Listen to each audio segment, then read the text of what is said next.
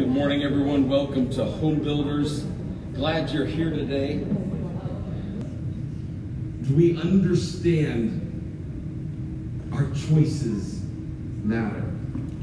In other words, it's an easy thing to do to, to, go into an assent mentally and go, of course we know that choices matter.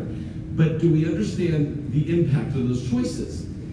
I was reminded of my brother, Lee, who lives in California, unfortunately, um, in Folsom. Love him. Uh, he's he's four and a half years older than me. I'm the baby of the family. He's four and a half years older than I am. And he's our, the, he does our genealogy for our family. And he has researched our family uh, for probably at least 15 years, maybe 20 and he lived in Boston for many years and went, so it has to be pretty close to 20 years now, I don't know.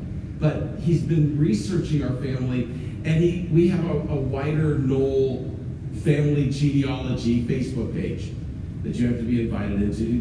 But he keeps up with all of this. And so every birthday he, of one of our ancestors, he does something, and he talks about how we migrated from Germany in the 1700s to the United States. He does the whole thing. But the reason I, I, I share that is this. He posted something this week that intrigued me, um, that was amazing. Um, and, and he said this My great grandmother, Lydia Kaiser, my father's maternal grandmother, was born on this day in 1858. She was born to, and she goes into this, and, and she, Lydia bore 16 children. 16 children. Now, maybe not all of those were her choice um, in that matter, but she had 16 children.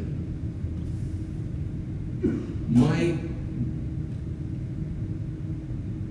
great grandmother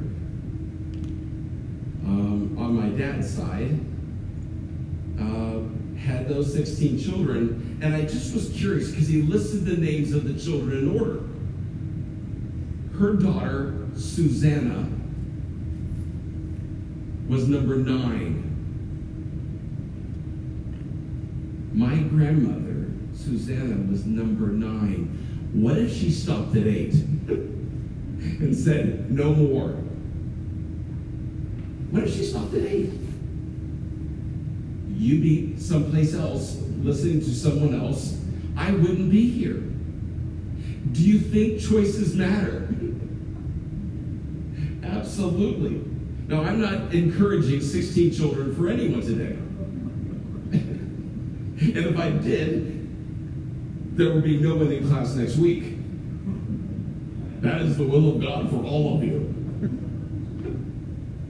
but nevertheless, choices matter they make a difference. And those choices have generational effects. For example, I appreciate the fact that you've taken time to be here today. The influence of your life is being seen by others, and the choices that you make will influence them generationally.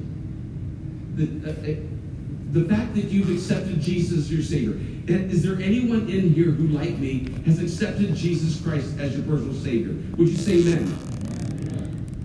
That has generational effects, impact. You are making a difference. And the choices that you make today will impact what happens tomorrow. Or does it happen? For those of you who are in here as parents, recognize the fact that what you say and do influences the next generation. And our culture is shifting today in, in ways that I, in my mind, can't really wrap itself around. In so many different ways, and I won't go into them here. You, you know them. You can see many things around you. And so my encouragement today is be mindful of your choices. As Bill's back here, he's my accountability partner. We, we, when we meet, he will often encourage me and, and through the prayer that we have at the end when we're praying for each other, you know, Lord, help us to make the good choices because those choices will impact our future. That's important to understand. So this morning, know that it's not just about life goes on. Uh, it's life. We make choices. No, the choices that you make today can affect tomorrow and affect people tomorrow. Let's pray. Father, thank you for your word, which is truth. God, I pray that we will be mindful of the fact that it's my prayer for all of us that we will, as the prophet of old said, choose you this day whom you are going to serve.